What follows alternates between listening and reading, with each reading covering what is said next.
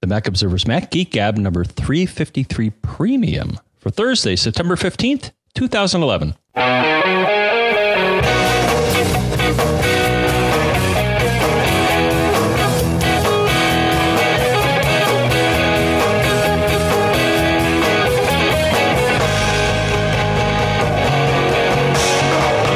Greetings, folks, and welcome to the Mac Observer's Mac Geek Gab, the show where, well, you are a premium subscriber, and we thank you for that. Uh, here in Du- here, I'm here in Durham, New Hampshire, I'm Dave Hamilton. Here in Fairfield, Connecticut, John F. Braun. So, John, uh, I got a new toy, and and it's something you don't know about yet. A toy? yeah, yeah. Uh, we um, we we uh, well, we bought MacBook Airs for all the full timers here at TMO, and and uh, I wasn't going to get one quite yet, but because I did a bunch of them, they gave me a deal on it, and uh, so I have an 11 inch MacBook Air now, which I got yesterday, and uh, it is by far the best laptop I've ever used. I have I've, I've got had it for a day, so you know there's still shiny new syndrome going on it, but uh, but yeah, it's fantastic, and uh, and knowing that at some point, uh, you know, I got the new iMac and and so I had relegated my my old MacBook Pro to just being my travel machine uh, between whenever that happened and whenever I wound up getting an Air. And so I had conf- I totally put Lion on it fresh, which I mentioned, and and had it set. And my thought was, well, I'll use this, but then I can just migrate over to another fresh Lion machine, and I'll be good to go.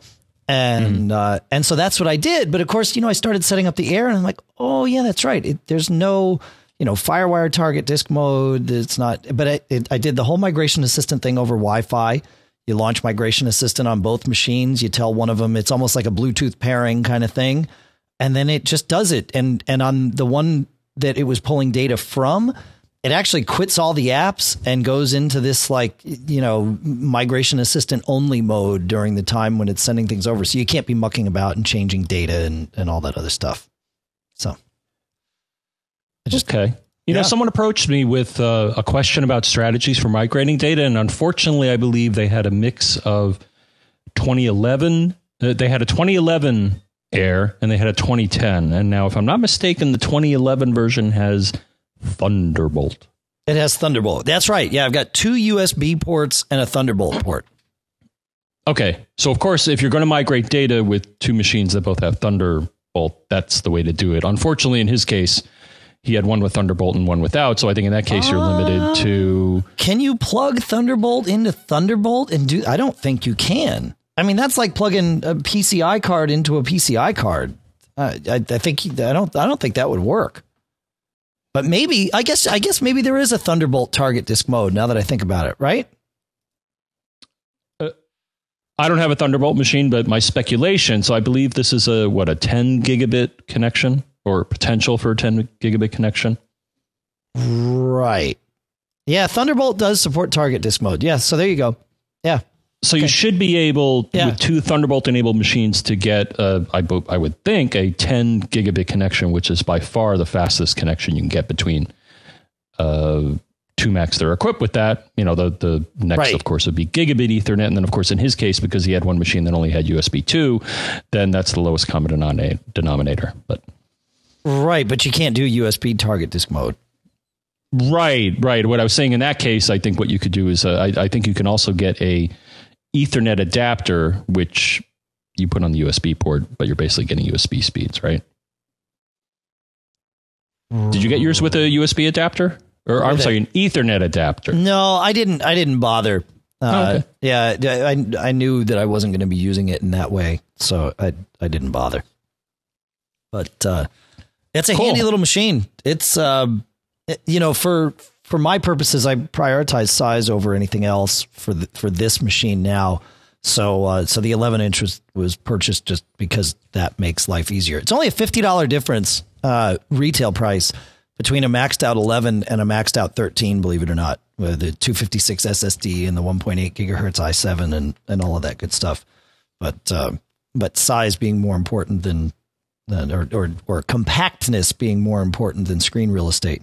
But still, this thing's got what uh, fourteen hundred by seven sixty eight screen, so it's plenty big, and uh, it's a beautiful thing. Yeah, I still think my next machine because mine my uh, early 2008, as you have, Yep. unless you've sold it or, or uh, reappropriated it. Um, No, I still have that. Yeah, that's still here. Yeah. yeah, I think my next machine now that they are now that they skipped that phase where they didn't have any sort of high speed port like the uh, Express card, I, I think my next machine will probably be a MacBook Pro with Thunderbolt on it. Yeah, that makes sense. Sure. Yeah, yeah. What size? What size would you get? Well, what do they have now? Is uh, I mean, right now I got a 15. What do they have? A 15 and a 13? And a 17. now? Uh, the 17 is a battleship. I, I uh, that that wouldn't wouldn't fit into.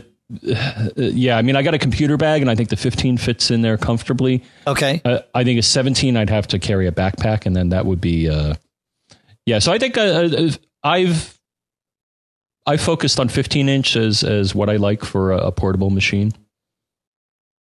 So- I would I as as I did, I would suggest that you challenge that assumption. Uh, Okay. Because, because right. only only because you may find that you really don't what what previously drove you to need 15 is no longer relevant because screen density is different than it was, you know, when we had our last machines, right? Um, Lion's full screen mode for for apps like Mail and Safari is fantastic on this 11 inch machine because it gets rid of the menu bar, gets rid of the dock. You know, I don't need that stuff when I'm in Mail. I don't need that stuff when I'm in Safari. And uh, it makes a huge difference, even just in the last, you know, whatever it is, 24 hours that I've had the machine.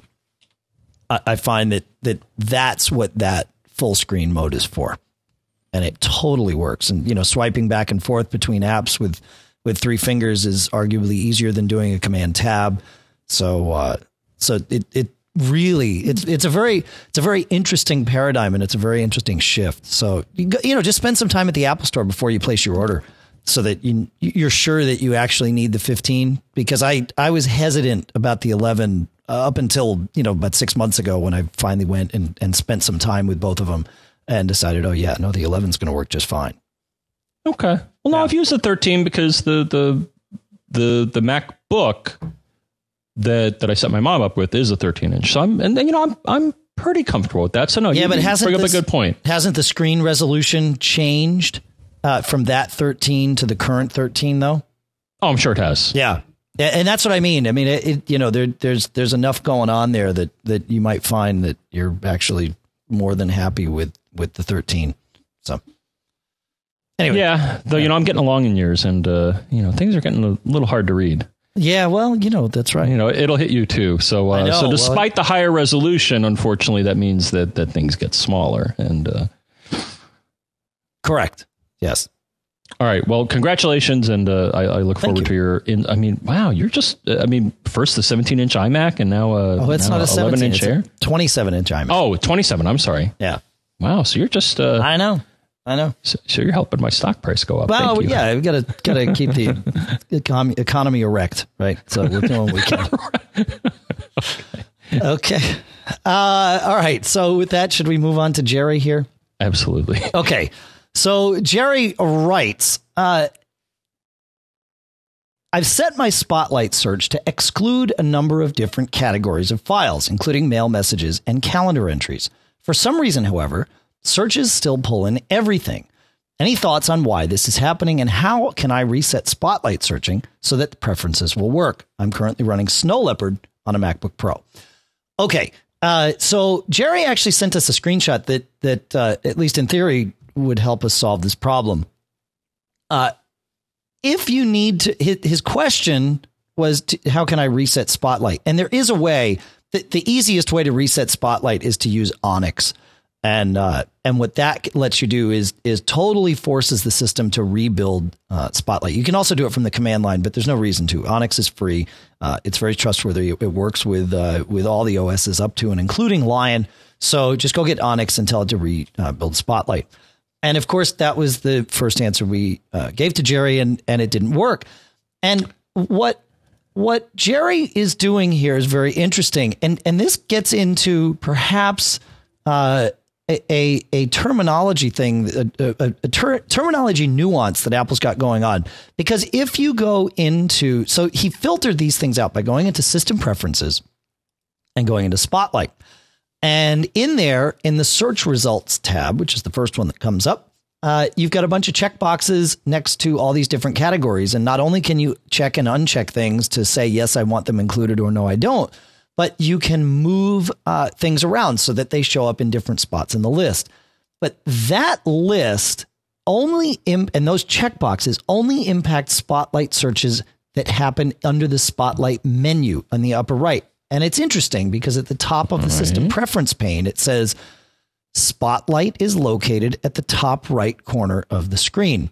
And this works. Uh, if so, if I turn off mail messages and I do a search for for you know Braun, uh, I do not see uh, John's email messages show up there. However, if I click Show All, it then opens up what appears to be that same Spotlight search in the Finder, and yet all those mail messages show up. And the reason is as soon as we get out of the Spotlight menu, it's not really Spotlight anymore, according to Apple. It's all using the same index in a, in a way, uh, but uh, at least to do the contents of it for file names, not so much. But uh, but it is not using Spotlight. This is just a system wide search or a more targeted search if you tell it search only in this folder or, or or what have well, let me uh, let me make sure I'm I'm clear on this. I, I think I understood what you said, but help me out here. So yep. one way no, to get it's good to, to get some clarity on this. Yeah. So one way to get to spotlight is to either so you see, uh, and I think I see where the confusion is here. So you see a magnifying glass in the upper right hand corner of your screen. Correct. And of course, the two ways to get to that are either to click on it or to do Command Space. Correct. That's right. And then you get a field that says Spotlight, and that sh- what shows up there should adhere to what you selected in the system preference that you mentioned. That's right is that the results are filtered. So, so even though I believe the index is is contains the entire contents of uh, whatever it finds, uh, they filter out what's displayed based on your preference choices. Then I think what you're talking about is the spot-like looking search in the Finder. Right. The reason I say that is because I'm looking right now. So of course you bring that up. You hold down uh, Command F for find, and you'll see something with the same magnifying glass, which right. would lead you to believe, whoa, well, the magnet, and you know, I think this is maybe a little uh, no no on Apple's part because it leads you to believe that I think it's the same feature, which it is not. Right, it's not. Is no. that where we're going? Okay, so that's where we're going here. Yeah, but you know, here's the thing: it, it it's misleading because if you started your search in the Finder by doing Command F or simply typing in the Finder's search window, my assumption is the user is nothing's going to be filtered from that. I am searching the system, right? If I search in the Spotlight menu, I assume things are going to be filtered. Where it gets confusing is when I in the Spotlight window, if I choose Show All, uh, that brings up a finder search and it's not just show all as opposed to show the top five results that you've given me it's show all and show everything regardless of what filters i've set so that oh, was, I see. And the show all brings you to the Finder version. Right. Oh, okay. Right. Oh, that is confusing. Exactly. Mm. yes. So, uh, so you are jumping paradigms, if you will. You know, in the in the menu, you have this filtered, organized search that's based on the preference pane. And once you jump out of that menu, you're you're done. You know, you you're just in a raw Finder search, which is still quite handy. It's just not quite the same. So it's an easy point of confusion. And frankly, I'm surprised it took us six and a half years for this question to come up the way that it did. Because it's a very interesting kind of thing. Right. And to build on that, of course, then you see that little plus sign there and if you click on that, then that lets you further refine. Right. Just like we talked about in the last show. That's right. Yeah. Yep. So. Yep. Huh. And, no, I'm uh, surprised too. Yeah, yeah, because it is the same icon, which uh, again leads me to believe it, it it's offering the same functionality, which it's not. Which it's so. totally not. That's right.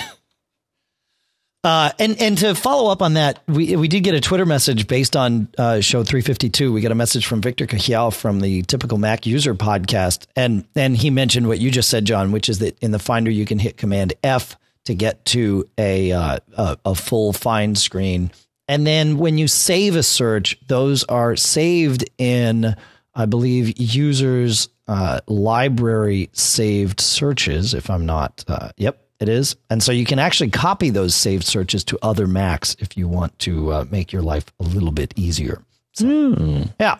So thanks, Victor. And we retweeted that from our, uh, our Mac Geek Gab uh, Twitter account. All right. Uh, moving moving on to Joe. Are we good to uh, to move on to Joe here? We're good. Okay. Joe writes, up until rather recently, I've been able to double click on an attachment, say Word or Excel file, as I'm reading it in Mail, and would open it up so I could see it in Word or Excel. Now, when I do this, I get a drop down error message saying Mail was unable to save the attachment, and it gives me the name to disk. Please verify your downloads folder exists and is writable. I have at least five gigs of disk space available. I've checked the permissions on the mail downloads and downloads folders, and both of them indicate that I am the user and have read write access.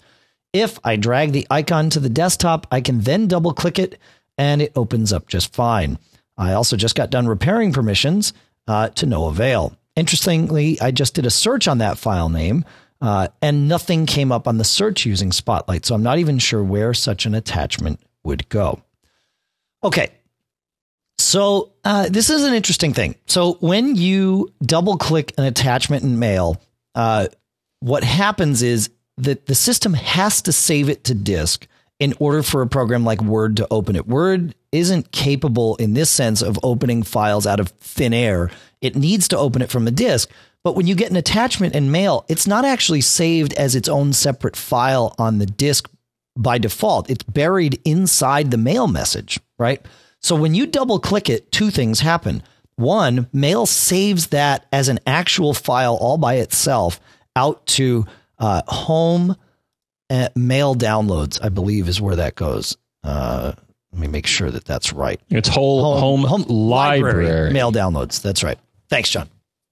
Yeah. So it saves it there. And then it essentially, you know, tells that file to open. And then, of course, whatever it's going to open in, you know, be it Word or Excel or Pages or, you know, whatever you have, uh, it's going to open. But the, the program is going to be looking in that home library mail downloads folder at this file.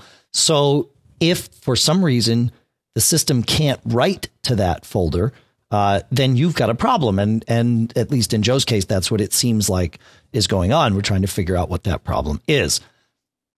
Now, on my machine, uh, my mail downloads folder reads as uh, Dave as the owner with read and write, and then staff and everyone have read only privileges. Uh, and that's on that was on my let's see that's not on this computer that's necessarily that's on my Lion uh, 27 inch iMac which is a fresh install of Lion is that is that what yours reads John Absolutely not. Okay Mine is different, and that's why I took a little screen snapshot of it because I found mine to be rather unusual. In that, so it lists my username, Yep. John Braun, parentheses me, right privilege, read and write, yep okay and then everyone, no access. okay so that's what I have on this machine up in the studio oh. here, Oh, which is okay. But I Leopard. verified there are absolutely files in there that are dated 2011 and 2010. So, so absolutely, files are being written to that. The, the mine seems to be a more restrictive right permission, but I think it accomplishes the same thing. Is that you know the the the owner of the account has read and write access in both cases, which which I don't I don't think the other ones are that important because I don't think another user you know I think mail is going to be at, trying to access that as as you Right. That's what I would assume. That's right. Okay. So, um, and there's a couple other things to look at, but but one further thing is, and and John, you got to help me here because I'm I'm flying without a net. There's there's the uh, there's the explicit permissions that we see when we highlight a folder or file and do get info in the Finder. And then there's like these extended permissions, right? Uh, uh, And it, I'm drawing a blank on what we call these things, John. Uh, do, you know what I'm talking about? ACLs? Yes, access control lists. Thank you. So it's possible that some of those have been set on this folder erroneously, right? And I don't. What, what would the if if that were the case? How would you check for that, John? Yeah, You know, that's a good one. There is uh because that there's that will trump there's a, these yeah. settings, right? If there's some access control list set that says no, don't let anybody write here, that trumps whatever you've got going on with your, you know, get info window from the Finder. So you could have the system effectively lying to you. You know, I'm gonna. Uh, I don't remember off the top of my head, but there is a utility. Okay. Uh, maybe it'll come to me, All right. or I'll I'll put it in the show notes. But there there are Apple utilities that will let you view and set ACLs, and I think there's probably some terminal magic that let you do that as well. Now, from what I recall, though, if you run this utility, uh, typically if it finds an ACL and it doesn't expect it, so ACL is access control list. It's a more sophisticated way of uh, is that the red phone? That's a more sophisticated way of setting permissions on directories or files. Okay.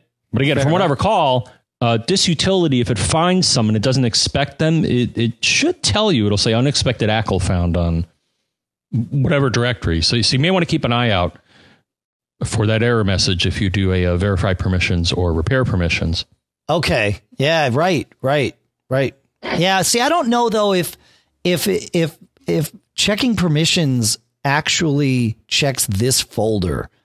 It- you know, it, it that it, there's a weird thing with permissions, right? I mean, it it, it there's this presumption uh, because of the way the system kind of presents you with the data that it's checking everything, but really, in my experience, it's only checking like the applications folder and uh, a lot of system folders. But I don't know if mail downloads is one that's actually checked by repair permissions. It's it's not as exhaustive as you might be led to believe.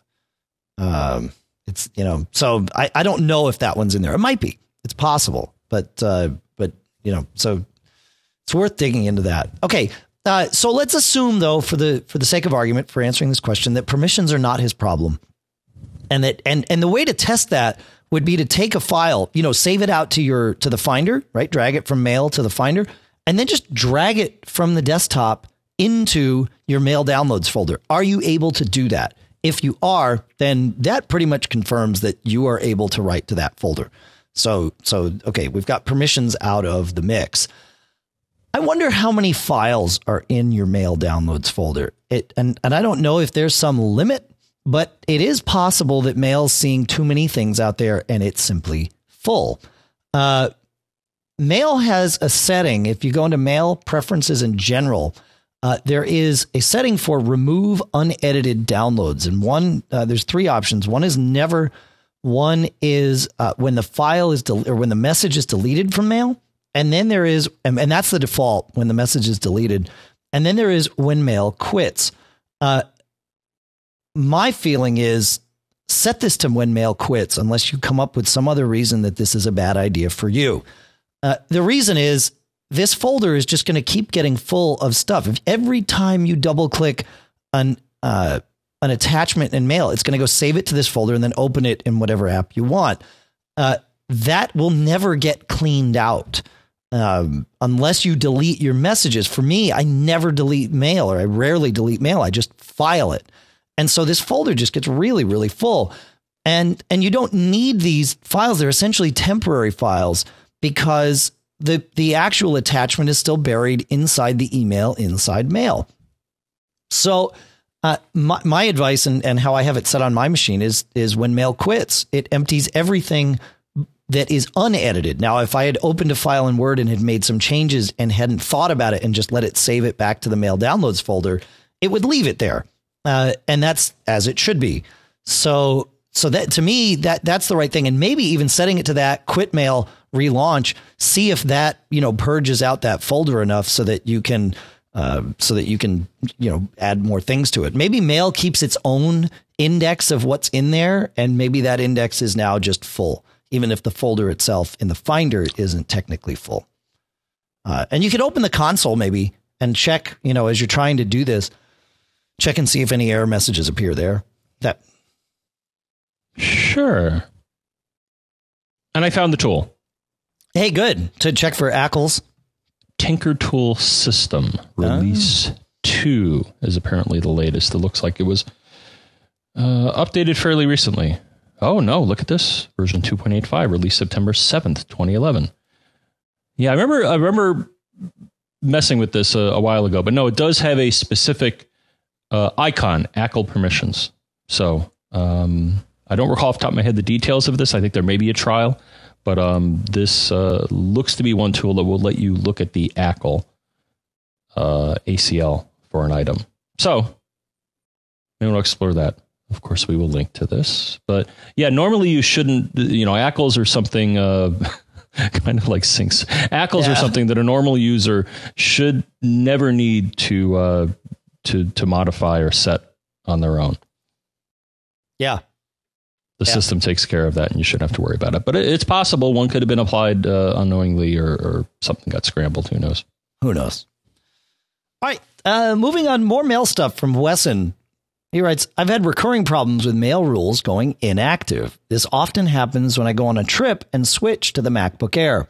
Many of the rules on the Air have become inactive. And then again, when I return home, many rules are then inactive on my iMac. I believe this has something to do with MobileMe syncing. The same thing happened on both machines when I upgraded to Lion. Many of the rules became inactive. In all cases, I've noticed that the inactive rules had lost their destinations. Most of them were move commands and had no folder set. Uh, I can go through the process of editing the rules, reassigning the proper move to folders, and reactivating them. This is, of course, better than deleting them altogether and losing the history, but I would prefer not to have to go through it at all. Okay, I've seen this before. Um, and and what happens when I've seen it, it's been when I've synced mail rules, or even on even if I haven't synced them, uh, if the destination folder for a move or a copy with the mail rule uh, gets removed or changed in such a way that mail no longer sees it as that valid destination. And and so it loses its destination. And then at that point mail disables the rule because it doesn't want to get stuck in some situation that it can't resolve so uh, they're going inactive because of the missing destination so my question is you say that you're syncing between your imac and your macbook air is it possible that the MacBook Air that your your quote unquote on my Mac folders are different enough between the iMac and the MacBook Air that these destinations don't exist in the same way on the MacBook Air as they do in the iMac. If that's the case, then that's why as you sync these rules back and forth, you don't have the uh, you know it, it loses its its ability to figure out where to put them. A solution would be if you have the space to store the folders that you're moving to on the IMAP server, assuming you're using IMAP, and uh, and then it's the same either way, and that that should work a little bit better. And of course, option number two is stop syncing your mail rules and just manage them manually. You might be happier. That's what I did several years ago, and I haven't looked back. Any thoughts on this, John? A couple of thoughts. So one thing is, I'm looking at this, and I could understand how things get confused because I'm looking. So this tool that that uh, we mentioned in the last show, but mention it again because it, it, it seems relevant. Syncrospector, which is part of the development tools. Yep. If you look at the mail category, two of the items that it synchronizes. So one is a entity called com.apple.mail.rule, and another is called com.apple.mail.rules owner. Mm. So I think that leads credibility to the theory that it, could be an ownership thing that it gets confused as to who the rule belongs to, and so it it doesn't run it, even though it should be syncing it. And this is you know yet another sync services thing. Um, of course, the other thing is where the where the and, and I believe all of that stuff is is stored in a file called message rules.plist. You know, I suppose you could whack that though. Uh, you know, there's a lot of stuff in there. When I looked at the one on my system here, it had like 46 different rules, and I don't have 46 rules. So I think there's a lot of other stuff in there. But I guess if worse comes to worse, I I, I guess that would be another solution to start from scratch. So yeah, you hate to do that though. I mean, that's the point of syncing, right? Right. Right. Yeah, sorta or to look at that file and just make sure that it's it's it's not in a weird state. You know, you could check the permissions on that file. But yeah, at least on my system, it was in the home directory, library, mail, v2, mail data, message rules.plist is where all that stuff lives. Yeah. Yep. Yeah, that makes sense. Yeah. Uh, you know, I'm gonna I'm gonna jump to uh, to while we're on the the subject of syncing. Um, it might be the same person, um, and I'm not sure if it is. I don't know. I don't think it is. Uh, yeah, actually, it is. So Wes also asked.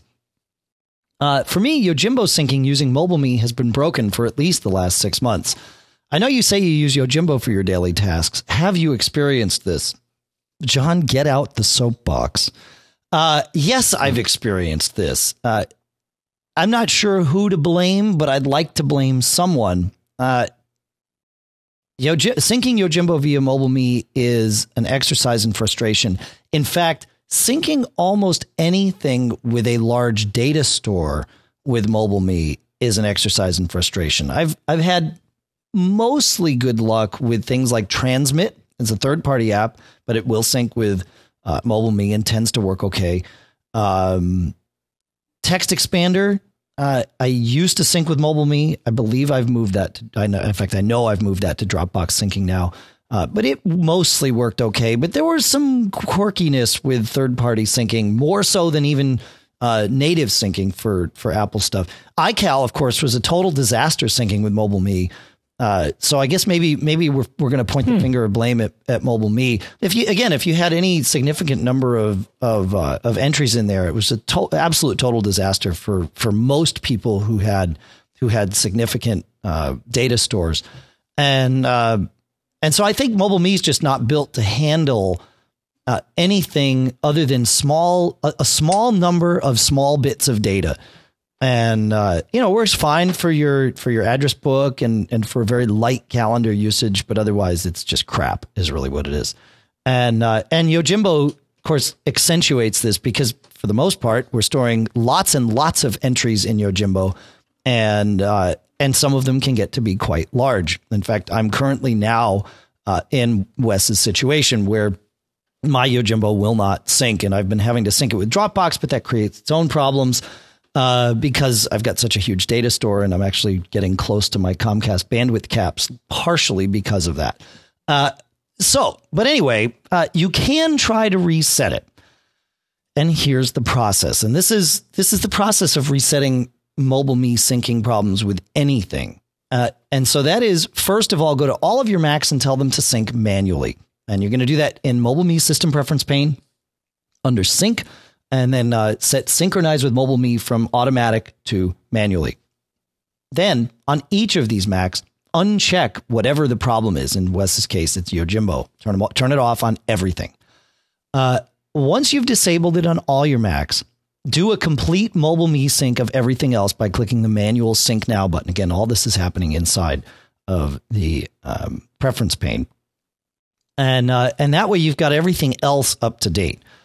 After that's finished on each of them, go to the Mac with your master Yojimbo data, uh, or again, whatever whatever it is you're trying to sync. This could be your address book, and of course, we don't have to do calendars anymore. Thank goodness, because we uh, we have the new CalDAV thing that works so much better.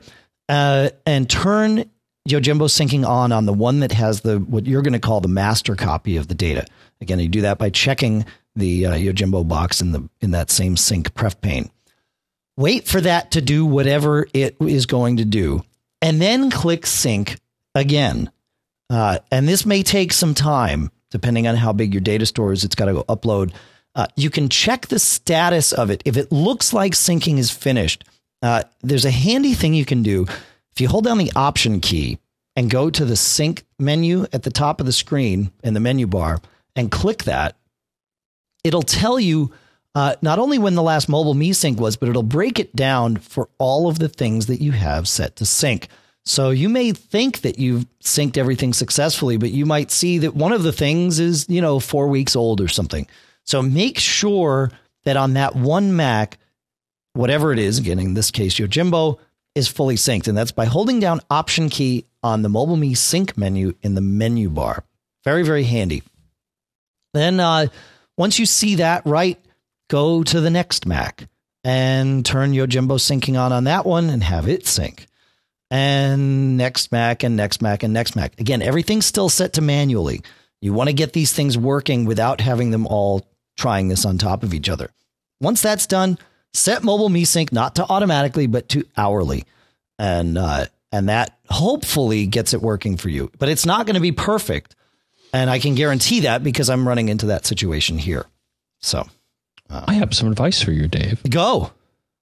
Well, I found because you know I'm all about these support articles. Mm-hmm. I did find one that has an additional piece of voodoo in it, and uh, if you look in our room here, I need voodoo. you'll see that I sent you the link. Okay. But in addition to everything you mentioned, so I followed along, and for the most part, the steps you described are described here as far as how to reset sync services. Yeah. But they also include the magic hand wave here, and I wonder if this may be the icing on the cake that Okay. solves it. Do you see this? If you look at step ten. So they also say, well, if you really want to reset sync services on at least the Snow Leopard or Lion machine, they have towards the end of this process oh. a terminal command, system library framework, sync services.framework version slash a slash resources, reset sync.pl, which I believe is a Perl script. And then you provide a parameter to it full. And I'm wondering if that, again, is the final step that gets rid of all the any sort of nastiness that's left over. But again, what you described here, yeah, reset sync services. If you see the steps here, it follows along with what you said up until that that one Perl script that they recommend you do as well. So, Huh. So that's my gift to you, Dave. Well, we'll and see. To any, and to anybody else, it, maybe you have to do that in order to to fully uh, fully clear out all the cruft.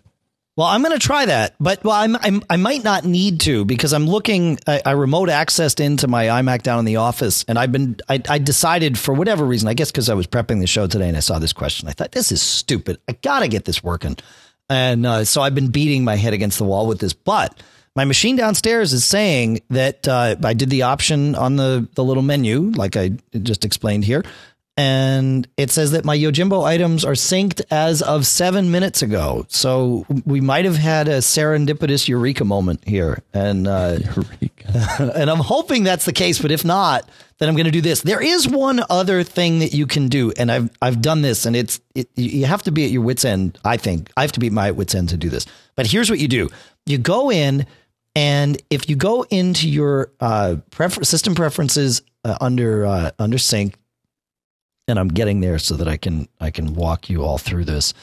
Uh, and you click on advanced. What it does is it takes a minute and it pulls up a list of all the computers that are going to sync with your account. Now, what you can do is, and this is this is this gets crazy, but you have to understand it's mobile me. The only way to function with it is to be crazier than mobile me's sync is. so you have to you have to be able to trump it, and and this takes a commitment. But uh, but what you do is remove every computer from here. You just highlight it and uh, and uh, and click the stop syncing computer button that sort of appears in a very weird UI way. But you'll see it when you highlight each one. Take them all out. What make sure the the one you take out last is the computer that you're on. I don't think that's mandatory, but again, you have to act crazier than mobile me sync. So there is has to be a method and there has to be madness. Uh, so you do all all of the machines, and then the last one you do is the one that has this computer in parentheses next to it. Uh, this will, of course, stop syncing from working on all these machines. But when you delete the very last one, you will get a little dialogue, and it'll say, "Hey, uh, there's some data left over up here on Mobile Me. You know, we've gone and we removed stuff from all these computers from the syncing." And yet, eh, you know, we've got some stuff left over, and it belongs to these three apps, and it might be like you know calendars and and uh, address book and Yojimbo or something. You know, would you like me to remove that? It asks, and yes is the answer you want to answer, and that might be the solution for for some of us because I'm I'm not convinced that even though my computer says that it is finished syncing Yojimbo as of uh, nine minutes ago now. Uh, I'm not convinced that it's actually got my data up there. The only way to test that is to go to another machine and sync it back down, of course, and I- and I'll try that, uh, and then I might whack myself against the wall again. Uh, but uh, but again, it's just you have to be crazier than mobile me syncing. So removing everything, and then you just got to go back through the process and re-add everything, and do one computer as the master, and blah blah blah blah blah. And uh, a year from now, we won't be having this discussion on the show anymore, John. We've been having this discussion for six and a half years. We have uh, less than a year left because once Mobile Me is gone, we'll be able to complain about syncing with iCloud. Don't you think that's going to be great? Sure. Mm-hmm. So there. When did Mobile Me come out? I don't know if uh, has it been around that long. Hmm? I think Mobile Me predates Mac Geek Gab. Hmm. Mobile Me syncing. Wow. It's got to, right? I don't know. Okay. Doesn't uh, matter. It's a, no, it doesn't matter. It's just going to be that thorn in our side. Okay, let's uh let's let Michael go. Hi guys, this is Michael in Boston with a problem I'm having and a cool tip found by my daughter. My daughter likes to play Minecraft on our 2011 MacBook Pro Core i7 with 4 gigs of RAM, which was running Snow Leopard when we got it and is now upgraded to Lion. So it's the upgrade path that we're having so much fun with. After she logs out, she, doesn't leave it running, of course, and I tried to unlock my account where I was running Chrome and PyTivo and a couple other things here and there. I get the beach ball when I'm trying to type my password. Um, that's the problem. The solution that she found, which blew my mind, is actually the only workaround, is to um, adjust the volume when I see the beach ball, and sure enough, the beach ball goes away and I'm able to keep typing, much to my surprise. Anyway, uh, while that's a great workaround, I'd love, love to know if if, any, if you have any ideas of how to solve the actual problem besides logging out myself every time she wants to use the computer, which is a little bit more that I'd like to do because, like I said, I have PyTivo running and other things in there. Any help you can give me would be, would be appreciated. You can cut me off here. All right, we'll cut you off. So uh, I've seen this before, not consistently enough that it drove me crazy, like the answer for the last question did. But uh, but I have seen this, John, and uh, and I've never tried the volume trick. I've always felt like I've been stuck, and I had to power the machine down, or I had to do my trick to SSH in and restart it from the command line, or or any of that. Have you uh, have you experienced any of this? You know, I don't really run multiple users. Oh, of so. course you don't. Well, I could, but I, I mean, I do have uh, no, I do have on my machines. I do have multiple users. Uh, you know, I have some basic test accounts. Mm-hmm. So when things go, uh, you know, start to go crazy, I can determine whether you know it's a account specific or or it's a global issue on the machine. But right, right. No, I haven't run into this. I'm just wondering because you know, changing the volume. Hmm. Well, why that, would it do what, that? I mean, it's interrupting something. Uh, I wonder if it's just distracting whoever. I mean one thought here. which i well one thought i don't think uh, one thought is that you know I've, I've seen a lot of apps do this is sometimes they'll put up a cursor that isn't really real. Right. So i'm wondering but it, but it sounds like he tried to type in something and it didn't happen. Yeah. So that's one thought is is a lot of times uh, depending on how an app is written it may not it may it may uh, put up a cursor that is incorrect so one thing could be you're under the impression that you're getting a spinning beach ball, but you could actually type. And I don't know if that's the case. It sounds like it probably isn't, but no, but that's possible. Certainly. Who knows? Yeah. And then when you hit the volume thing, then it interrupts whatever routine is putting up the cursor and it re- reverts back to, to a normal cursor. And then you're like, oh, so I'm wondering if hitting any button, you know, brightness or some of the others on the keyboard would do the same thing. I'd be interested to to learn if, if that's the case. You know, so I've just seen one thought. I've seen that to, to get off on a little tangent here. I've seen that behavior on uh, uh, John Donahue. Of course, he works with us over at Backbeat Media. He uh, occasionally, and and you know, he's here in New Hampshire, so we every now and then we work in the same office here, and uh, he'll show me that his cursor has turned into what looks like a, a kind of a a munged up version of you know when you hit Command Shift four, uh, which is the way to get a screenshot uh, of just an area that you draw, and it puts up a little crosshair. And you mm-hmm. draw with the mouse, and when you release, that's when it takes the screenshot, which is a, a side tip, right? Command Shift Four lets you do that. Uh, of course, if you do the space bar with that, it lets you take a screenshot of the entire window. But in his case, it's his computer acts like he's got a normal mouse cursor up, but it looks like this little crosshair. And the way I've always fixed that four him and taught him to fix it is to do a command shift for it and then hit escape. And that forces the cursor through the process of changing, right? And and like you said, John, it it, it kind of resets things and pushes us back to, oh yeah, I got to reload what I'm supposed to be, and then it and then it works fine. That might be what's happening to Michael here. Certainly, um, if it's not though, and the volume changes it, you know what I would do is. And, and this is just the troubleshooting process, right? Is start narrowing down behaviors, see what it is that causes it. Uh, log into your account, but don't run anything. Quit PyTivo, you know, quit everything and just have a clean login to your account. In fact, best to log out and log back in and then don't launch anything. Just let this login stay clean. Then let your daughter do her thing, come back out and see if that works. Maybe it's one of the apps you're running or maybe it's one of the apps she's running on her end. But you know, with with fully clean accounts, make sure you can pass back and forth between users.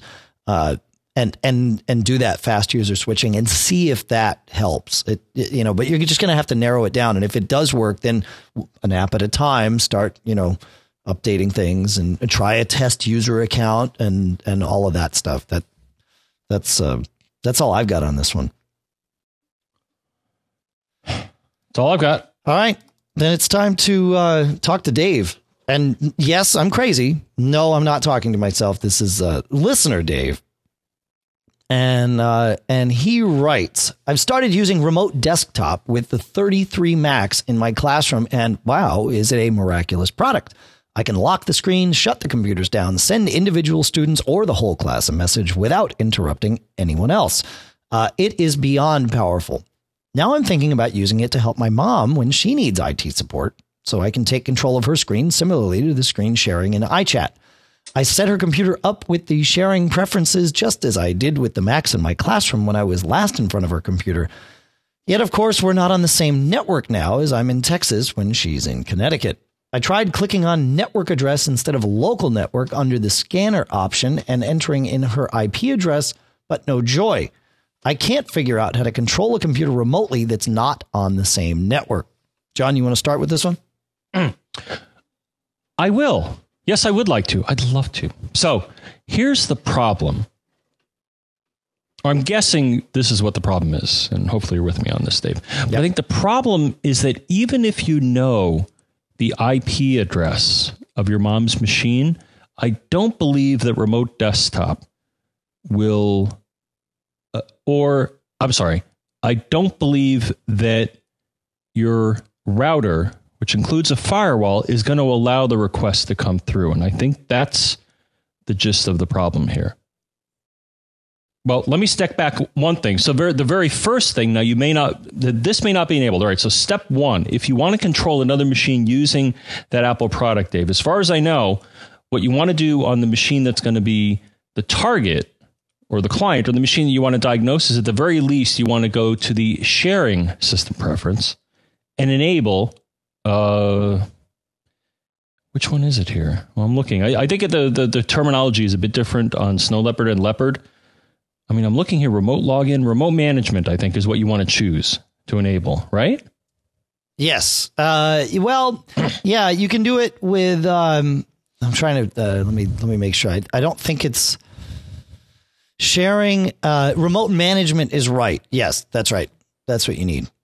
All right. So yes. the first thing you want to do if you want to manage a machine remotely is you got to make sure in the sharing system uh, system preference that that service is enabled because if it's not then you're never going to get to that machine because it's just going to ignore the request now assuming that that's on then here's the second problem is that normally firewalls and routers and at least the Apple ones tend to ignore requests, unsolicited requests that come from outside. And of course, this is one where you're coming from outside saying, Hi, by the way, can I administer this or control this machine? And of course, normally the, the, the device is going to say no. So, what you have to do now, the good news is that the ability to set this is in uh, we're going to assume a piece of Apple equipment is that the ability is there. And let me bring up, because I even took a handy little screenshot. So what you want to do is if you run the airport utility, uh, I'm, gonna, I'm also going to make an assumption that this is set up to do DHCP and NAT, which is network address translation. So, but what you want to do is go to the airport utility. Then there's going to be an internet tab, and then a NAT tab, network address translation, and then there there's going to be a button saying configure port mappings. And here's what this is doing. This is creating a path from the outside to a machine on hopefully your mom's machine. And this is creating a pathway from the outside to the inside. Normally, this pathway would be blocked, but if you explicitly define it, then it's going to come through. Now, the nice thing is that when you click on uh, the, the, the, then there's going to be a, a plus icon, which means add a service. So when you say configure port mappings, it's going to say service. Well, what service do you want to add? And when I looked, at least on my utility, it had one which I think is the right one called Apple Remote Desktop. Yep. That, that sounds reasonable. That's it. And then what that does is it pre-populates because then if you look in this list, there's five entries here: public UDP port, public TCP, private UDP, private TCP. And it looks like the ports are 3283 and 5900, which most people, including me and I think you, Dave, don't know that off the top of our head. Uh, actually, So they- well, 5900 is Well, for. VNC. Which is what Apple's uh, uh, technology is based on. That's right. Well, partially. It, it Right, uses right. VNC, but not only VNC. So, yes, that's right. Now the only thing now here now in my case it filled in an address which was was I believe incorrect. Uh, I'm not sure where it got it from, but here's the only thing that you're going to have to determine. So private IP address. What you have to do is figure out the IP address, and this should be easy enough. Is that if you go to the network control panel or, or the, preference. after all these years, I'm never going to stop saying that. But you want to go to the system uh, network system preference, and you should be able to come up, or one of the other menus on the machine. You know, if it's the airport menu, you should be able to get the local IP address. Or no, actually, system preferences is probably the best place. So system Yeah. preferences, network. Uh, and I think, yeah, you click on the interface, whether it be Ethernet or airport, and you're going to see the IP address. So that's the IP address that you want to put in that private IP address field. And then what should happen is then if you if you run and you give the external IP address and in that the IP address that's been assigned to you know by the ISP uh, which you can use something like what is my IP.com to to determine that or That's the one I use. Okay, or you know, iStat menus or another utility. But yeah, that, that that's a quick and easy way to do that.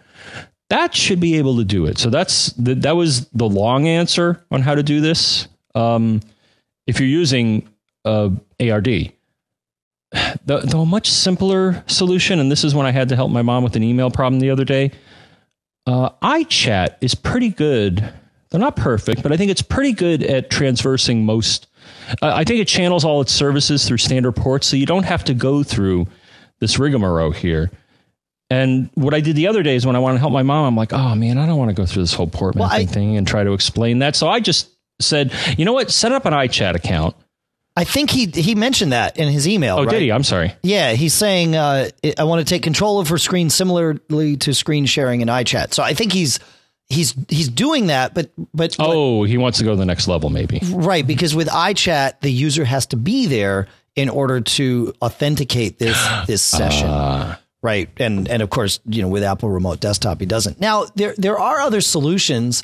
Uh, you can use a, a program called Log Me In, right? That will let you that, that kind of deals with the firewall aspect of this, and you don't have to do any port mapping.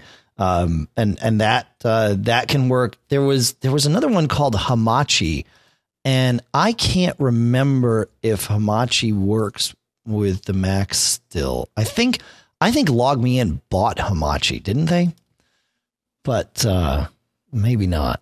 Yeah, I think they did. So it's all the same now. So there's Log Me In, uh, Apple Remote Desktop.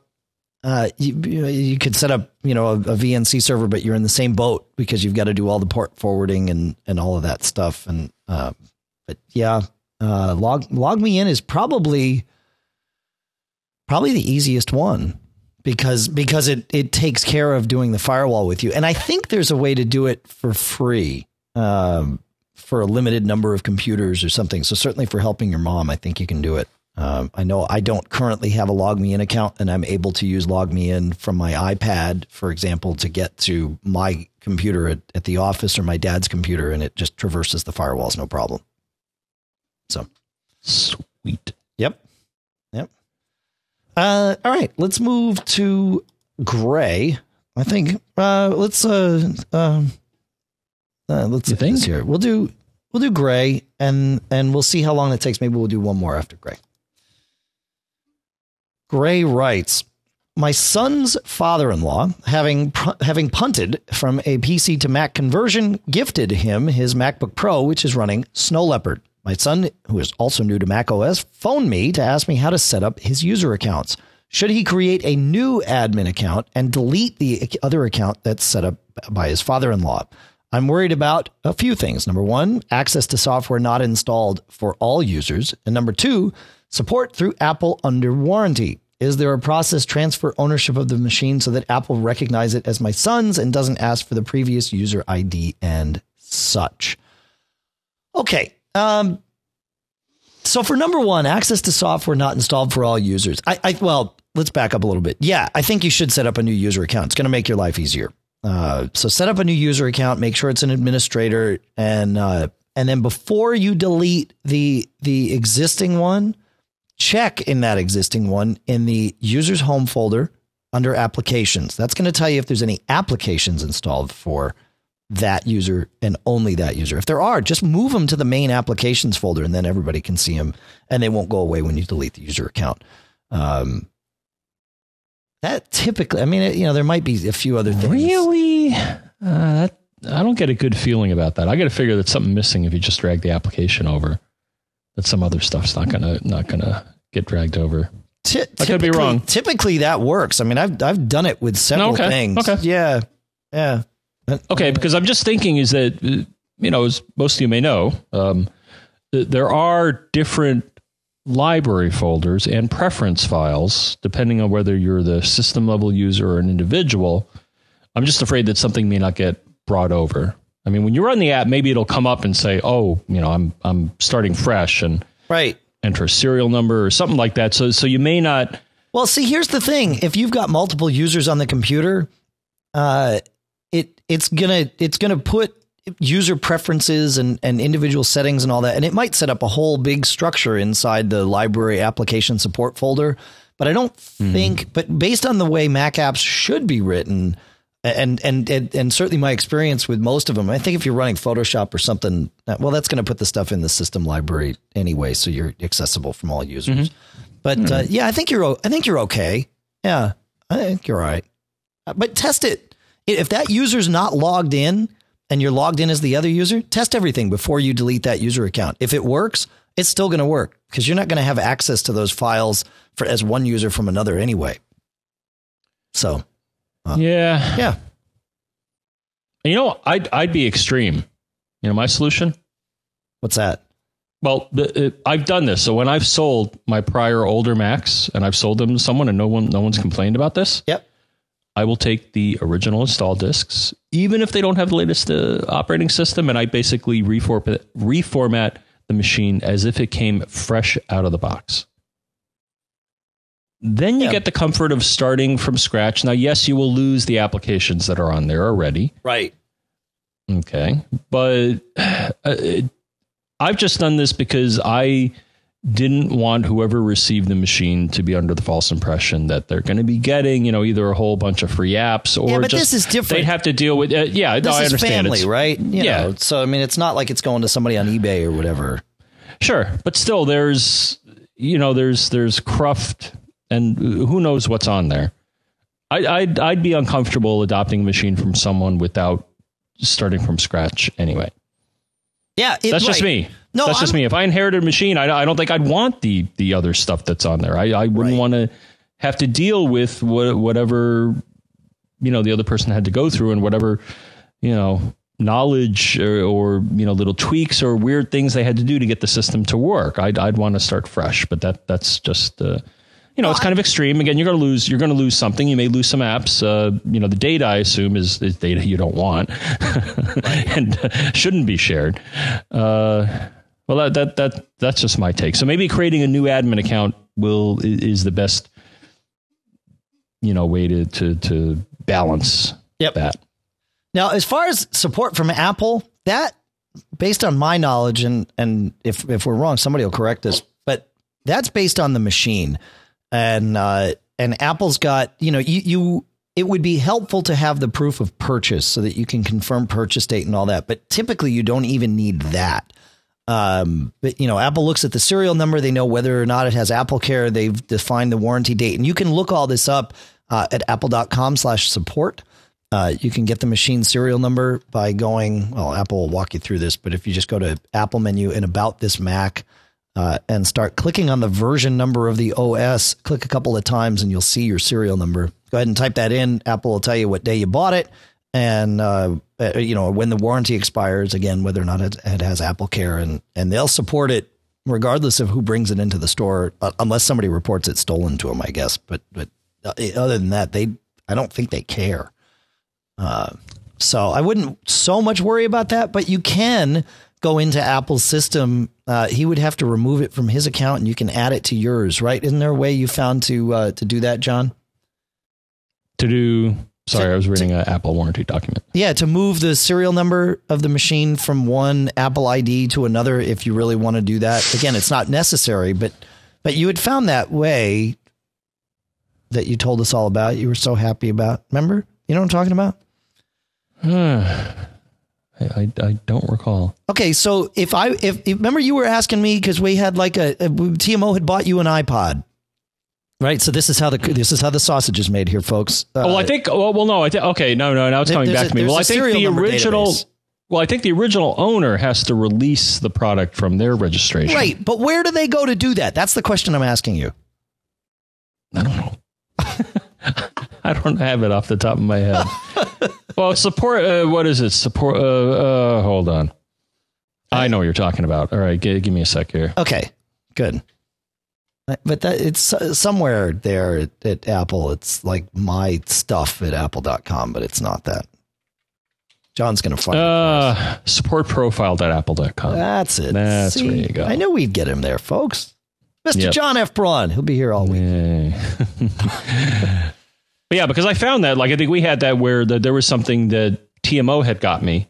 And when I tried to register it, it said, well, somebody else already owns it. And then I'd let you know. And you're like, oh, I'll release it. And then when you released it, that I was able to register it. Yep. So, yes. Yep. So, so that uh, that's where you want to go to supportprofile.apple.com. And that'll actually bring mm-hmm. you to some big monster, you know, uh, URL, but, but that's okay. Cool. All right. Uh, you know, I think that uh, actually wraps us up for the day. But we think will, so. I do. Yeah. Uh, the band's all here. All right. mm-hmm. See that? See how we go? Hi, band. Uh, we did we did we did spare you another rant of mine, but we'll we'll add that in. We'll we'll get that in a future show. I uh, okay. Network scanners, you know, they're. But they're great, but they're bad. And I'll tell you why they're bad. A future show. You know how to contact us, but we're going to tell you again anyway. Premium at MacGeekGab.com is the way uh, for you folks to email us. It is your own special email address, usable only by those of you who can count yourselves as premium subscribers, and we love you for that. I really, really do. It's uh, it, it very much appreciated. So there's that there's that special email address for you. Now, Dave, I want to make sure I heard it, or there may have been a glitch somewhere. I don't know. There was something going off in the distance, but I, I do believe you said premium at MacGeekGab.com. Premium at MacGeekGab.com. That's right. I want to make sure I heard that right. Okay. Now, but it's not the only way, though. It's probably the easiest way. And, yeah. and of course, you can attach screenshots. Those are very helpful, I got to say, for so many questions. Yep. Very helpful to see what you see. Command Shift. We talked, us- we talked about those in the show, but we'll, we'll mention it again. Command Shift 4 lets you define uh, an area of the screen or with the spacebar a window, a full window to screenshot. And Command Shift 3 will simply take an image of the entire screen. And that's fine too. We don't really uh, care. We, we're not going to be publishing these, so we don't need them clean. We just need to be able to see them. Mm-hmm. Audio, of course. Uh, I think it's about it. 206 666. Oh. Geek is the phone number you can call if you want to call us. Oh, well, of course. And uh, if you don't have letters on your telephone, or even if you do, that is 4335. That's awesome. Uh, you can uh, visit us on Facebook at facebook.com slash MacGeekGab. Make sure you go there and like us. You'll be able to see when we uh, when we post the show.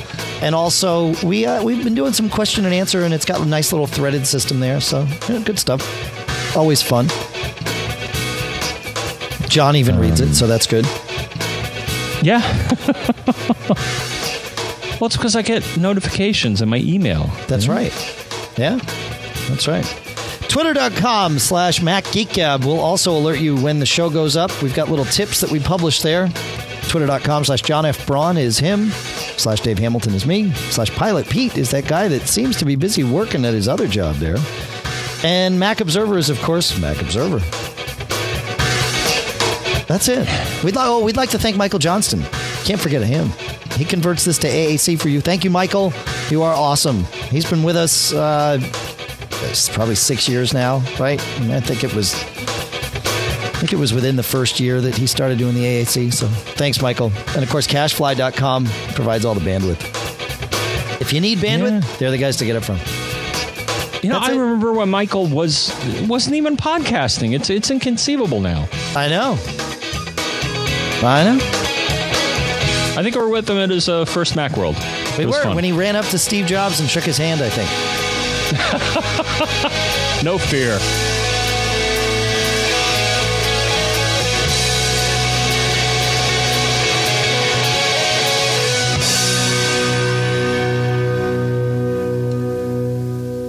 Have fun, folks, and uh, have a good weekend. We'll uh, we'll talk to you on Monday. Don't get caught. Made up.